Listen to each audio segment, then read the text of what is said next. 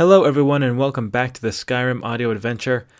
I hope that you're enjoying your holidays, and I think that it's just about right for us to finish out the year with a strong set of three chapters, the first of which dropping right here, right now.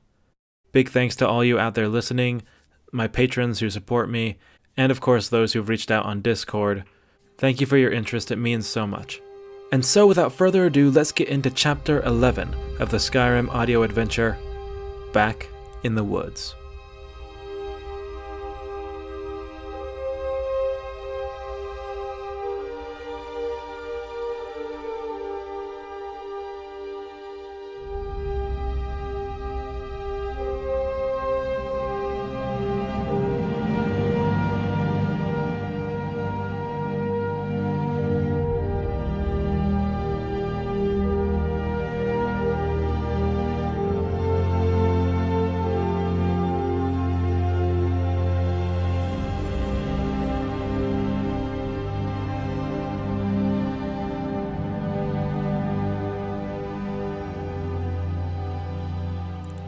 Canopies of the conifers tapered to neat points at their tops.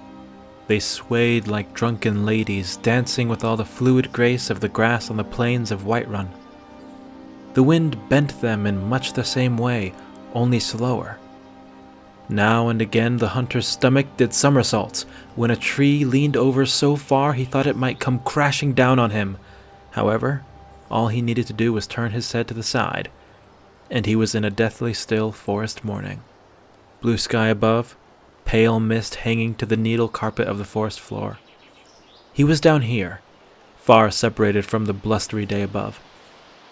The hunter lay on his back, half buried in sprigs and needles, pine cone off his right ear, two stones resting on his feet, false finger gripping his bow, arrow notched to the string.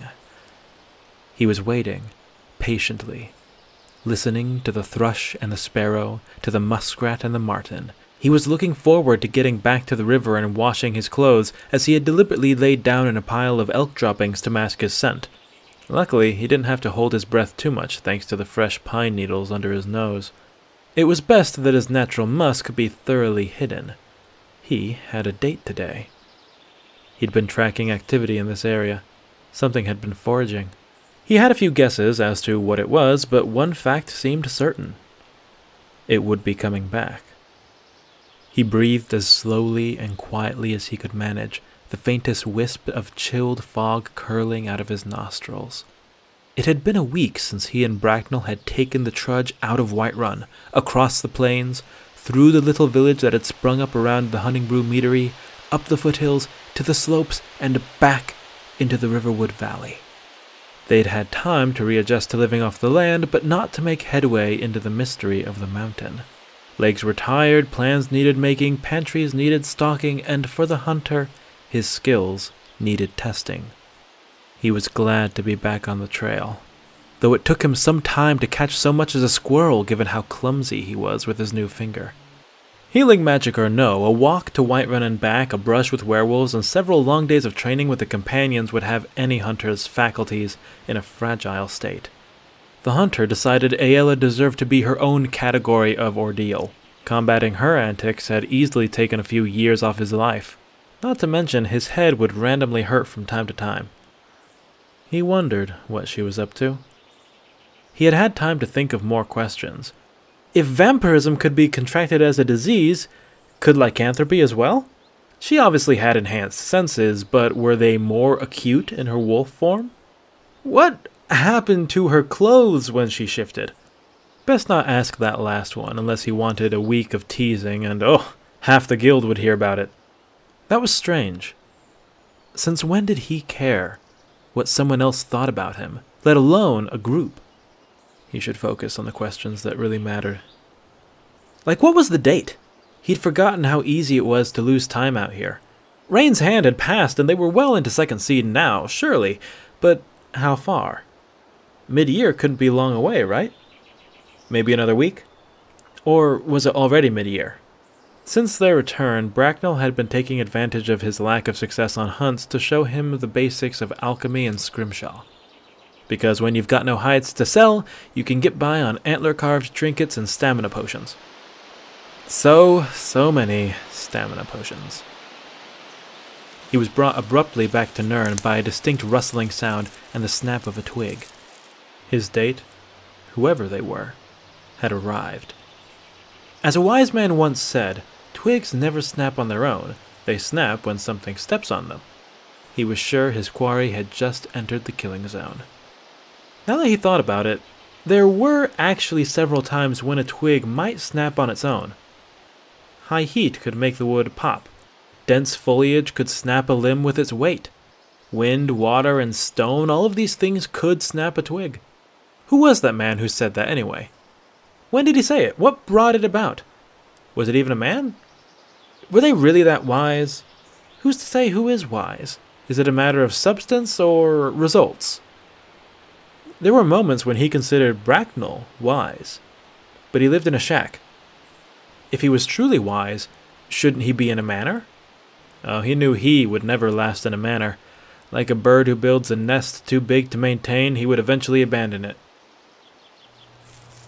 While to many these thoughts would seem useless, for the hunter, they gallantly saw him through the 20 seconds of boredom it took for the prey to get settled into foraging. Not wasting another second, he sat up and took his shot. He did not explode out of the pine brush like a saber cat, and he did not need to draw his arrow back in a long, exaggerated motion. His arrow was readied, and he hardly sat up enough to rustle the foliage. He was already at full draw, steady at his anchor point, when the clearing came into focus. Faintly red tinted tree trunks led the eye down to the patchwork floor of a treefall gap. Bushes flourished next to tiny trees, all eager to win the race to the light above. White and yellow mushroom caps sprung from the gargantuan carcass of the fallen sentinel. Though rotted, splintered, and broken, the tree was still breathtaking in proportion. Even on its side, the trunk stood several heads taller than the hunter. In the foreground, camouflaged in the stodgy brown underbrush, the hunter spotted movement. He waited the fraction of a second it took for his eye to discern a forelimb and rib cage, aimed for the spot where the heart would be, and released. The arrow hadn't even struck home when the hunter was kicking the stones he'd been using for counterbalance off of his legs and scrambling to his feet he had made a mistake. As the arrow was flying to its target, the hunter's brain finished interpreting what his eyes were telling him. He didn't need to hear the pitiful squeal as the arrow hit home to know what he'd done. He didn't need to hear the angry screeching and snorting. He just needed to run. he made for a low tree he'd spotted earlier and leapt up into the branches. Hanging upside down like an opossum, he looked down to see an adult wild boar shoot out of the bushes, run circles around the tree, glaring up at him with blinding fury. Many would mistakenly liken wild boars to their comparatively docile domestic counterparts. Those people would be wrong on two counts. Firstly, pigs have a surprisingly high capacity for bastardry, as most intelligent animals do. Secondly, wild boars are outstandingly aggressive and deadly. Those razor sharp tusks could easily tear him apart, or at least cut the main artery in his leg. He'd seen it happen to other hunters firsthand. Throw a piglet into the mix, and the aggressiveness goes up tenfold, and he had just shot this one's child in the heart. The crazy thing kicked its legs around wildly in what he could only interpret as rage. It wheeled around his tree at a startling speed before making an attempt to run directly up the trunk. The hunter cannot account for the noise he hmm. made when it nearly got seven feet up and swiped at his rear with its tusk. Alas, it fell back to Nirn with a thud and started pacing back and forth under him while he just clung to the branch like it was the only thing keeping him glued to the world, regretting everything. He knew this might happen. The sign had had traces of boar, but he had been betting on deer with the shape of the tracks and the nibbled vegetation. Perhaps the signs of rooting had been covered by debris or something. He should have seen this coming. He was better than this! He rubbed his forehead into the rough bark of the branch with agitation. There was a time and place to beat himself up, and this was not it. His bow was still clasped in his augmented hand. Did he have any arrows? There was a chance that his desperate scramble into the tree had shaken them loose from his quiver. Breathing away the tremor in his hand, he reached down and felt the fletched ends. It seemed he'd lucked out. Most of them were still there. Just for a moment, he saw Aela's gorgeous body laying back across a rock as she shot with that unorthodox yet impeccable form. The shrieks and angry snorts of the boar brought him back to Nirn with a rude jolt. Shaking the memory out of his eyes, he grabbed three arrows from the quiver, placed two in his teeth, and awkwardly notched the other, arm still wrapped around the branch. Adjusting his leg so one was swung over the branch with its ankle locked in the opposite knee, he tentatively let go with his hands and let himself swing slowly towards the boar. When his head could finally look down, he saw sabers and a snout rushing up to him. He gave a panicked squeak and pulled himself back up to the branch. He felt a distinct lightening and heard a clattering that could only be the rest of his arrows tumbling to the forest floor. He would have swore if he wasn't sure he'd lose the two arrows he had in his mouth if he did. Turning his head, he glared down at the swine. Any guilt and sympathy he felt for this grieving parent had dried up in the blink of an eye. Now this damn thing was just a problem. It was running circles around the tree, every now and then stopping to pace back and forth below him, eyes daring him to try it again. The challenge lit a fire in the hunter's stomach. He knew a way around this. He let go again and heard the boar run up and jump. However, he kept his core tight and didn't offer the devilish thing a target. He heard it hit the ground, and knowing that it would need to run around to get an angle on him again, he let himself down and drew his arrow. The boar darted around the far side of the tree. The hunter took aim at its flank and shot.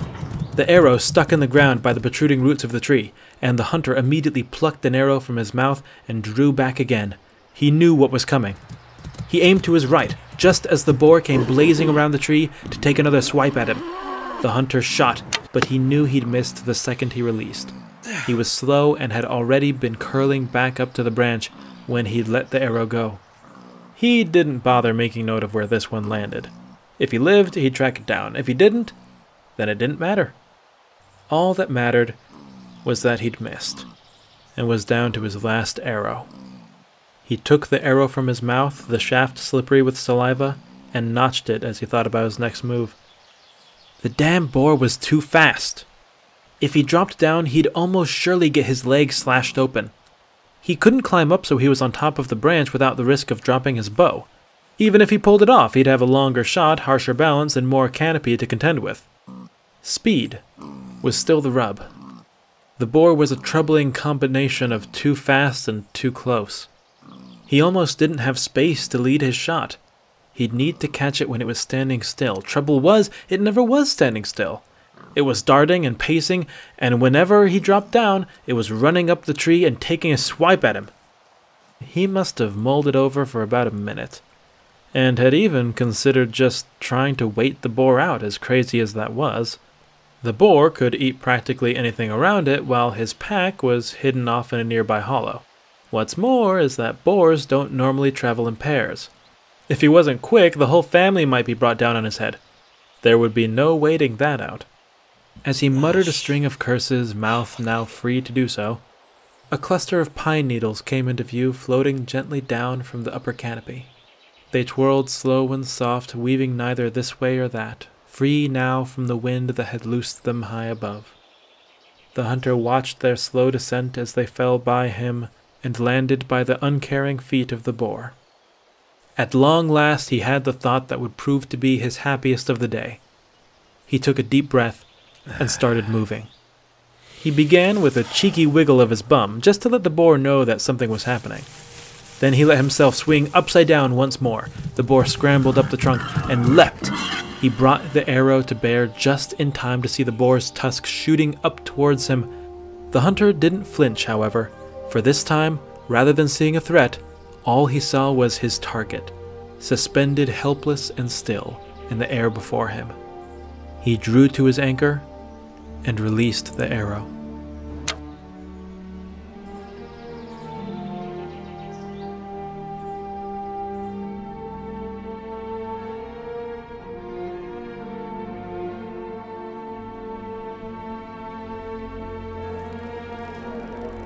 So, er, that's how it happened, said Bracknell, sitting back on his bar stool, wiping ale froth from his beard. Yep, every detail, said the hunter, sipping from his own tankard. Around them, the sleeping giant inn was gently packed. The reason for the gathering was apparent to anyone who walked in and saw the large boar roasting on a spit over the central fire pit. The smell would have been enough to lure most of them in, but Orgnar had decided to break out the good salt for this one. The normally lethargic cook had come alive and was fussing over the roasting beast like a worried mother, or perhaps a meticulous artist. The cinnamon from the south, sujamma from the east, apples from the north, and assorted salts from the west. He sprinkled, rubbed, and lathered. He'd even sewn some apples into the boar's gutted belly. Now, as rivulets of fat dripped into the fire, hissing tantalizingly, the inn was hooked. They could smell the feast coming, and not one of them wanted to miss out. Out of respect for the hunter's skill, Orgnar had left the arrow protruding from the top of the beast's skull. Bracknell and the hunter looked on from the bar comfortably. I was wondering how the arrow wound up in its mouth. I just took the shot I had. Oh, it's quite the story. If you believe it. The surly barmaid sidled back to their end of the bar and placed a fresh cup in front of the hunter. Well, you don't need to believe it since you've already paid for the pig. The hunter reached for the new drink, but paused when he felt the cup was sickly warm to the touch. What's this? Delphine watched him evenly. It's a drink, courtesy of Sven. The hunter took his hand off and leaned down to sniff its contents. After a moment, he recoiled and quirked an eyebrow at the barmaid. This is piss. Yep, Delphine nodded. certainly is. Want to tell me what that's about? Bracknell leaned in cautiously, peering at the cup. You just cannot get along with these bards, eh? What you do? Go sell him a bomb potion? Rope him into the war? Moon him from across the river? I didn't do anything. He implicated me and was being a real creep about it. That sounds like him, but what I want to know is whether I need to find a new bard. This isn't the kind of gesture I appreciate in my inn. Well, no, I don't think you need to give him the boot. I imagine I did mess up his whole season. Bracknell chuckled and raised his tankard. Well, stranger, you've made an enemy. Congratulations. Cheers, the hunter said dryly, lifting his ale, then double and triple checking that it was indeed ale. But as I was saying, no need to do anything. I don't need him hating me any more than he already does. The barmaid nodded. Uh, that's fair. I'll have a talk with him later. But you mind telling me what you did? The hunter turned and looked back at the crowded inn. It was easy to spot the bard.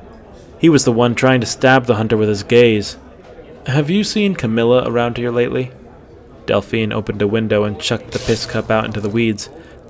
As she turned back, her expression was pensive.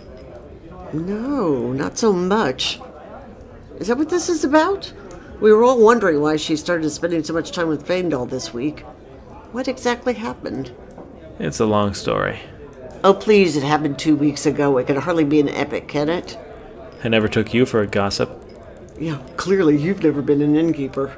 Well, there was at one time a family of stoats shacked up in my tent, but. I'm sure the eviction was hellish. Now come on. Sven, spill. Actually, Bracknell interjected, I'd like to propose an exchange of information. Delphine rolled her eyes over to the grizzly man. Brack, I'll tickle your nose with a thistle. Don't you make me. She hissed. Hear me out.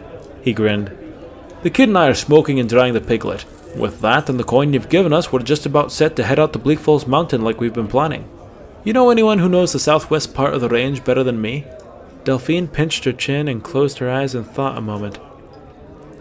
There was an old lady who lived out by the falls. I don't know if she's still there. It's been a while since she's come through. Anyone else? Well, shit, stranger, you're from the south, ain't you? How about it? The hunter jerked slightly as the attention was returned to him. Uh, I uh, know some hunters and fishermen out by the lake, but I don't know if they're still there or if the bandits forced them out like they did me. Well, there you have it, Bracknell. That good enough for you? That'll do. The old man downed his drink. Delphine resembled a hawk as she locked back onto the hapless hunter. Okay, stranger. Let's have it. How did you end up in Sven's next spiteful ballad? Um, The hunter looked between the two nervously. I feel like you two have built this up a bit too much. Alas, he was wrong. The gossip was good. The pork was great. The two hunters had a direction, and another warm evening at the Sleeping Giant Inn served to beat back the chill of a clear Skyrim night.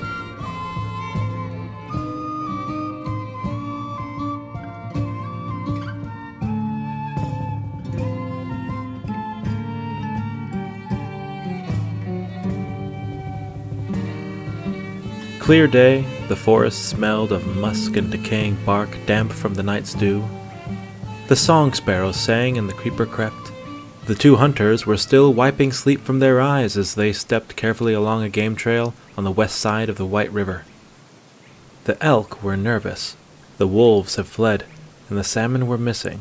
Everything pointed to the Bleak Falls Mountains. Something had come to roost here and needed shaking loose.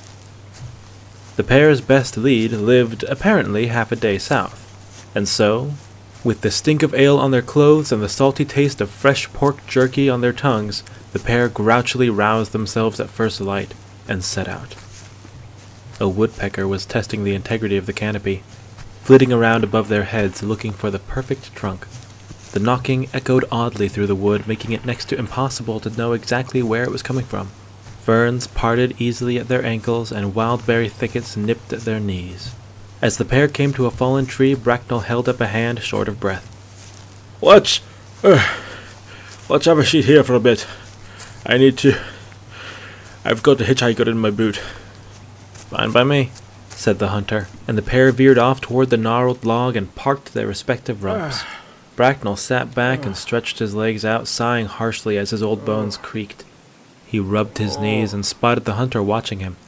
He gave one of his trademark crooked smiles. Don't grow old, stranger. The hunter shrugged off his pack and began shuffling around in it. That shouldn't be a problem at the rate I'm going. Oh, sure, I thought the same thing when I was your age. Were you in the Legion then? The old Nord stared at the canopy for a moment as if counting. Uh, that I was, that I was. An archer? Yup. Decorated? What does it matter? I'm just wondering if I've read about you at some point. Ah, trying to dig up dirt, are you? Bracknell finally got around to wrenching off his boot and shaking a few small stones loose. What a dreadful sneak you'd make, coming right to me with such underhanded endeavors. Well, I figured you'd be good enough not to rat me out to yourself. The hunter deadpanned. Bracknell cackled and kicked off his other boot to let his yellowed toes breathe. History books? I doubt it but I definitely helped out some poor sods who needed saving. I reckon I did more than my fair share of that sort of thing. You went sticking your neck out like that? Aye. I was a proud soldier. Proud, patriotic, good looking. I took everything the Legion could throw at me. I never hesitated, never worried. Only things waiting for me were a pretty lady or a Sovngarde. Never thought I'd have to live with what I saw. Never thought I'd have to grow old with it. I've had so many chances, but what can I say? I'm just too clever to die. The hunter had been pulling a pouch out of his pack, but paused at his friend's somber tone. If that's so, I'd say Sovngarde awaits regardless. You still got some business here. You've got the mountain, Hulda, the companions, and, and Aela. Oh, don't you worry about me. I'm not going anywhere. The Nord waved off the concern before leaning into the half breed. What you got there? Well, the hunter held up a knotted length of string, a makeshift needle, and a few sharp boar's teeth. I'm thinking of making a necklace out of these. For yourself or to sell? Probably for myself. Are you going to carve anything into the ivory? Like a fetish or a talisman? Or just a superficial design? Hmm. No, I was thinking I'd keep it plain. Nothing wrong with that. Say, do you worship Talos? Bracknell jolted with surprise. A, bit of an odd question. Well, I've heard you say by the nine, and not everyone does. Well, I'm a Nord after all. I've heard you say it too. Well, yeah, you're a Nord, and I'm half Nord, and we've lived around Nords our whole lives, but really, it's such a loaded phrase since the white gold concordat. It makes me wonder do you worship anything? Bracknell shrugged. The mountains, the fields, the woods and stone. What brought this on? I was just thinking about how Aela has Hircine and I was saved by Kynareth's temple. It's just not something that I've ever done much thinking about. The old Nord nodded. There are a lot of things that you can believe without worship. I was born into the Church of the Nine Divines, and if I can still say Nine Divines and mean it with all my heart, then I suppose that means I must believe in Talos. I've lived my whole life knowing I was headed towards Sovngarde, and if I believe in Shor's great mead hall, then I suppose I must believe in Shor, as creator of the world and father of all mortal life. And if I believe in Shor, then I suppose I believe Masser and Secunda came from his corpse. His corpse? I heard they were siblings, his children. Is there a difference? Sure sounds like a difference to me. I suppose it would. We're putting the machinations of the gods in terms that we mortals can understand. It's like trying to translate a poem from Akaviri to Dwemer to the common tongue. Not everything's going to make sense. You've been ignoring their existence until recently, so for you, it's like you're trying to read this poem blind. The hunter paused as he was fiddling with his scrimshaw tools and ran his fingers through his hair. Well, that's encouraging. Where am I supposed to begin? Oh, well, that's easy. We start with the stars, the canvas upon which the old stories are painted. The hunter glanced up at the blue sky beyond the treetops. Huh. He grunted, unimpressed. Oh, perhaps it's best we revisit this later, Bracknell admitted. For now, let's focus on the gifts we have before us. The hunter nodded. The mountains, the fields, the woods, and stone. I can at least get behind that. Not just that. Bracknell stood barefoot and started peering around the edges of the log they sat on. This right here is a kingly gift, he said, emerging holding up a couple wide headed pale brown mushrooms. Fungus? Not just any fungus. This is Mora tapinella. It's a very useful alchemical ingredient. You're not trying to sell more of those virility potions, are you? I know I don't have much pride, but. No, no, no. This, this is legitimate. This cap is full of revitalizing energy. Just the kind of thing an old fart like me needs now. These frills underneath the cap will expand your mind, help you reach out to the stars and hear the whispers of the gods. The neck will untangle your senses, help you manifest your reality upon the world, and lastly, you see this black gunk around the base? Yeah? That will just about kill you. The hunter watched his old friend for a moment, doubt evident on his face. I believe one thing you said. I'll let you guess which one it is. Ah, you'll learn it all with time, Bracknell said, breaking off a cap, cleaning out the frills, and eating it. As a hunter, you really should know these things. I know plenty. Do you know why everyone liked Pino the friendly mushroom? The old Nord chewed in thought for a moment before shaking his head. Why? The hunter gave a wry smile. Because he was a fun guy. oh, divines preserve us. Bracknell buried his face in his hands.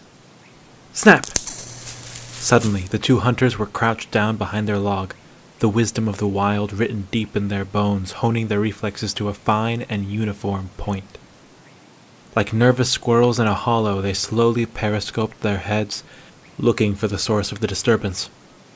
After several seconds, the hunter spotted the culprit an elk, proud, male, rich mane, and a full rack of antlers.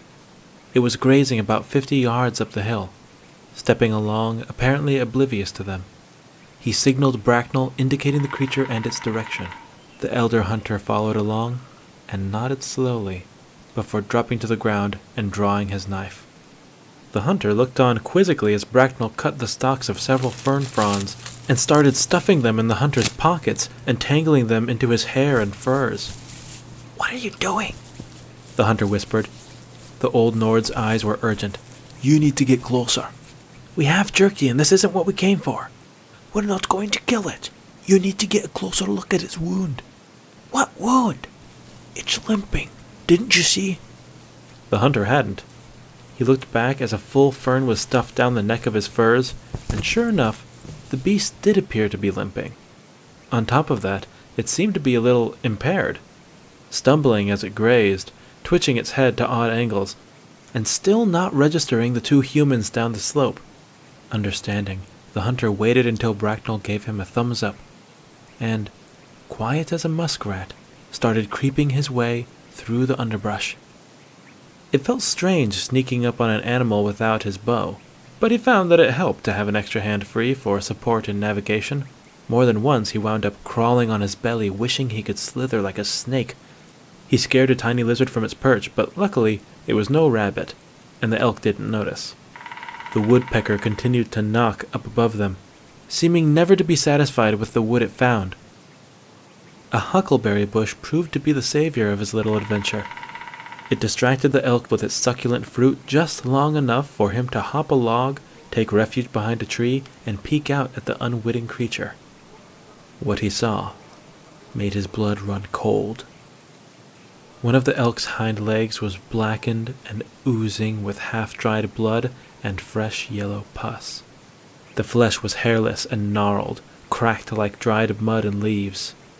In those cracks, angry red flesh peeked out at the world. There was no gash, no bite or puncture. Rather, at the epicenter of the damage, there was what looked like a faint imprint. A hand. He smelt the air. The flesh was necrotic, rotting while still attached to its host. The tinge of char was in the air. The elk had been burned. Forcibly and deliberately burned. What could do that? He had no idea. Why anything would do that, he knew even less. It moved gingerly, only putting pressure on the leg when absolutely necessary. Huckleberry juice dripping sloppily from its lips, eyes glazed over with what he could only imagine was enough pain to rend the mind asunder. Out of sheer burning pity, the hunter didn't move so as not to spook the poor creature off of its treat. After several minutes, it hobbled away, and the hunter stood, strange fern man that he was, and turned to look at Bracknell. The old Nord was waiting back by the trail with their packs, but the hunter was sure the man could see the shocked whites of his eyes even from this distance. The investigation had certainly gotten off to a curious start. He took a step back towards his companion, but suddenly jumped at the harsh rustle and thud of something falling into the brush.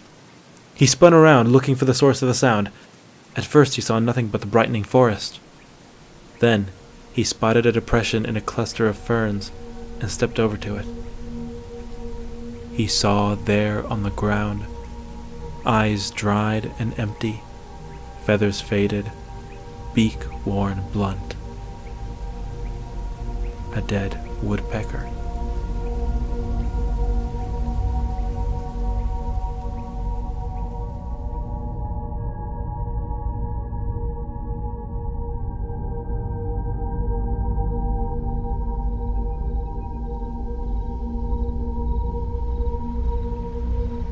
They danced with the river most of the day.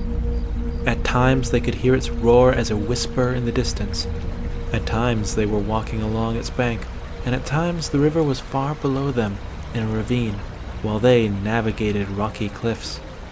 The shade of the trees had just begun to creep along the ground as if fleeing the all consuming shadow of the mountain. It was into that gloom that the pair trudged. A path had become clear, one worn away not by the claws and hooves of beasts, but by the feet of man or mer. A ghostly light danced ahead of them, flickering between the trees like a blinking eye. As they approached, cautious as they always were, and peered from atop a sunken boulder hemmed in by thick roots, they saw that the light was coming from a window in a small wooden shack. It had a modest garden with an ineffectual fence, it had a quaint chimney that was leaking a faint wisp of smoke. The walls were home to mosses and lichens, but not enough to indicate neglect or abandonment. The shack was altogether unremarkable, save for its very presence in this seldom wandered corner of the valley. You think this is it? The hunter whispered, scanning the clearing. Must be, said Bracknell, in a voice so quiet it was almost drowned out by his own scratching of his beard. Old woman living out in the woods. I mean, it's not like she'd be in a cave, right? Not necessarily. I've known my fair share of crones who preferred the wild crags to any comforts of home. Huh, can't say I don't understand. At least a bit. Oh, you're well on your way. Just need to grow out your nails and you're set. The hunter scrunched his lips and shook his head. He couldn't afford the laugh he'd caught behind his teeth. Ah, shall we go say hi? Aye, I'll go first and play diplomat. You watch my back. Got it. With that, the pair broke cover and slowly descended into the shadowy clearing. Flecks of light slithered through the high canopy as the sun got lower in the west. The hunter couldn't help but hunch his shoulders slightly as he moved out of the safety of the trees. The shack sat in its conspicuous banality, the lights in the windows following their movements like a steady gaze marking their approach. The hunter noted that the ground was soft, like that of the wheat field. As they rounded the far side, they saw a poorly mounted door so full of cracks and gaps in the molding it really seemed more of a superficial gesture than a true barrier against the elements. Alas, it sat closed, and there seemed to be nothing to do but brave the quaint stone footpath and knock. Bracknell glanced back at him and shrugged. He gave a nod, and the old hunter approached the door and lifted his hand to knock. Why, hello there. The pair would have jumped clear through the canopy had they not already been on alert. Sitting in a chair adjacent to the door, in plain view of them, a gray shrouded figure appeared. A woman swathed in assorted mismatched rags, her kindly withered face peeked out from an oversized pale hood. How in all of Nirn had they both missed her? Perhaps it was that her clothes camouflaged her against the backdrop. Perhaps they had just been too focused on the door. Perhaps she had simply not been there a second ago. It's rare I get visitors out here. What can I do for a couple of wildlings such as yourselves? The hunter's hand was hovering over his blade, but Bracknell composed himself and bowed politely. Good afternoon, milady. We hunters come seeking your wisdom and insights. Oh, is that so? The robed figure cocked an ear. And what insights could a poor old woman like myself provide? Nothing so much as experience of the land. We are new to these trails and woods you make your home, and a lovely home it is. Won't you offer us counsel? Why, of course, the old woman said in a disarmingly kind and matronly tone. How could I say no when you ask so politely? Please, have a seat. I hope your young companion doesn't mind standing. I have only one extra chair. The hunter moved cautiously to lean against the shack as Bracknell set down his bow and quiver and offered his hand to the strange woman. She placed her hand in his, and he planted a gentle kiss on the back of it. As he eased himself into a wooden chair that had also blended into its surroundings remarkably well, the mysterious woman lowered her hood. Rather than a corpse faced crone with features hewn by the elements, they saw the sweet, kind face of a woman who bore all the signs of having been a true beauty in her youth. Fine white hair tied back in a bun, a button nose, snapping sapphire eyes, and handsome smile lines all gave the impression of grace and quiet kindness. I am Bracknell, and this is my companion Stranger. Stranger? The woman exclaimed and turned those snapping eyes onto the hunter. Quite an interesting name you have, young man. The hunter opened his mouth to respond, and his ears popped. Uh, thank you. The woman hummed through a sweet smile. Hmm. Well, I'm Anise. It's a pleasure to meet both of you. Anish? Bracknell echoed with a nod. Charmed, truly. How long have you been out here, Anise? Oh, about ten years now. After my husband passed, I came out here to get away from all the pity and the memories. Once I recovered, I found that the quiet life suited me, and here I am. Do you have a business or any wealth to sustain yourself? No, I'm just a poor old woman, dear. No one ever bothers with me, and I don't bother with them. What do you eat? The hunter chimed in plainly. Oh, my garden provides for me. I have some wonderful summer tomatoes and winter gourds. Not to mention, I can go down to the river and fish when I feel like it. I imagine you'd know something about that, being hunters. Aye, we do. I noticed you have some elves' ear in your garden. Oh, yes, I do. I use it for tea when I'm feeling ill. I take it you're an alchemist. That I am. I came across some Mora Tapinella earlier, if you're interested. Oh, thank you, but I've managed to gather enough myself. Very good, very good. One should always know a little something when one lives off the land. Oh, indeed, they should. Anise agreed. I'm still trying to teach this Clatulate. Oh, is this your apprentice? Aye, that he is, said Bracknell straight faced. The hunter's neck tensed so he didn't do a double take hard enough to spin his head. What's more, his hand was starting to ache. He'd have to loosen up the straps soon or he'd lose feeling in it. Well, that's wonderful. Skyrim needs wild men to guide the good people through this harsh land. And the land needs someone to protect it from the good people, Bracknell retorted with a wink. Which is why we need your help. I see. Anise nodded. So you would say that you are here in your capacity as wardens or stewards? Bracknell chuckled. Oh, you make it sound so grand. We're simply children of Skyrim who care for our motherland. The old woman smiled. Well, this is very exciting. How can I help?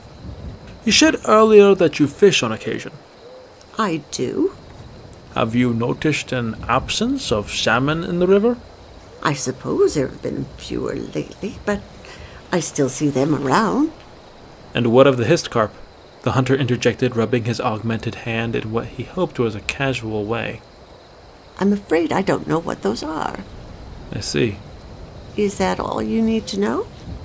Well, not necessarily. Bracknell leaned forward, crossing his arms over his knees.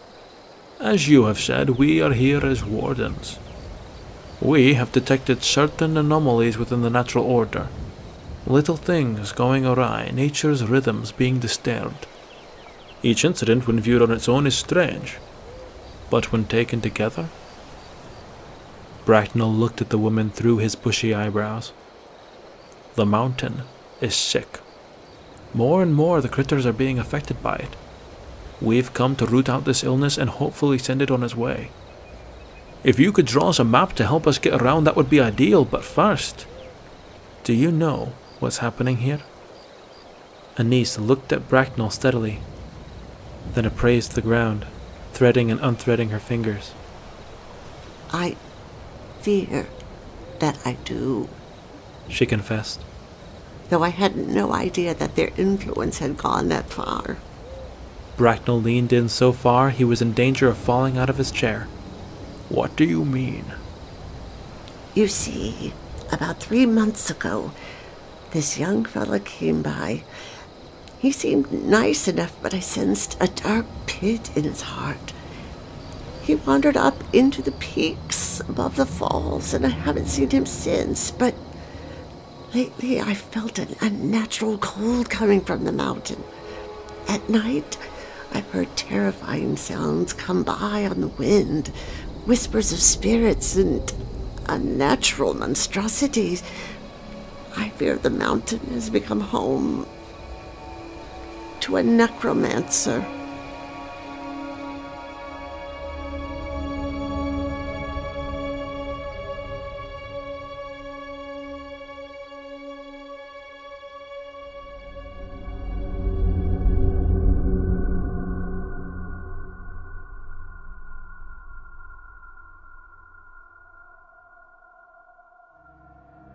Thank you for listening to Chapter 11 of the Skyrim audio adventure it is good to be back.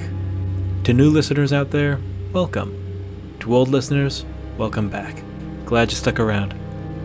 I'd like to give a shout out to Carol Hicks for not only being a patron, but also for killing it as both Delphine and Anise in this episode. I'm looking to finish the year strong, so I'm not going to waste your time. I'm going to get right back to work, get chapter 12 on the way. A lot has happened for me and my family, some of it tragic, some of it extremely exciting. For all you out there, I wish nothing but the best. And once again, thanks for listening.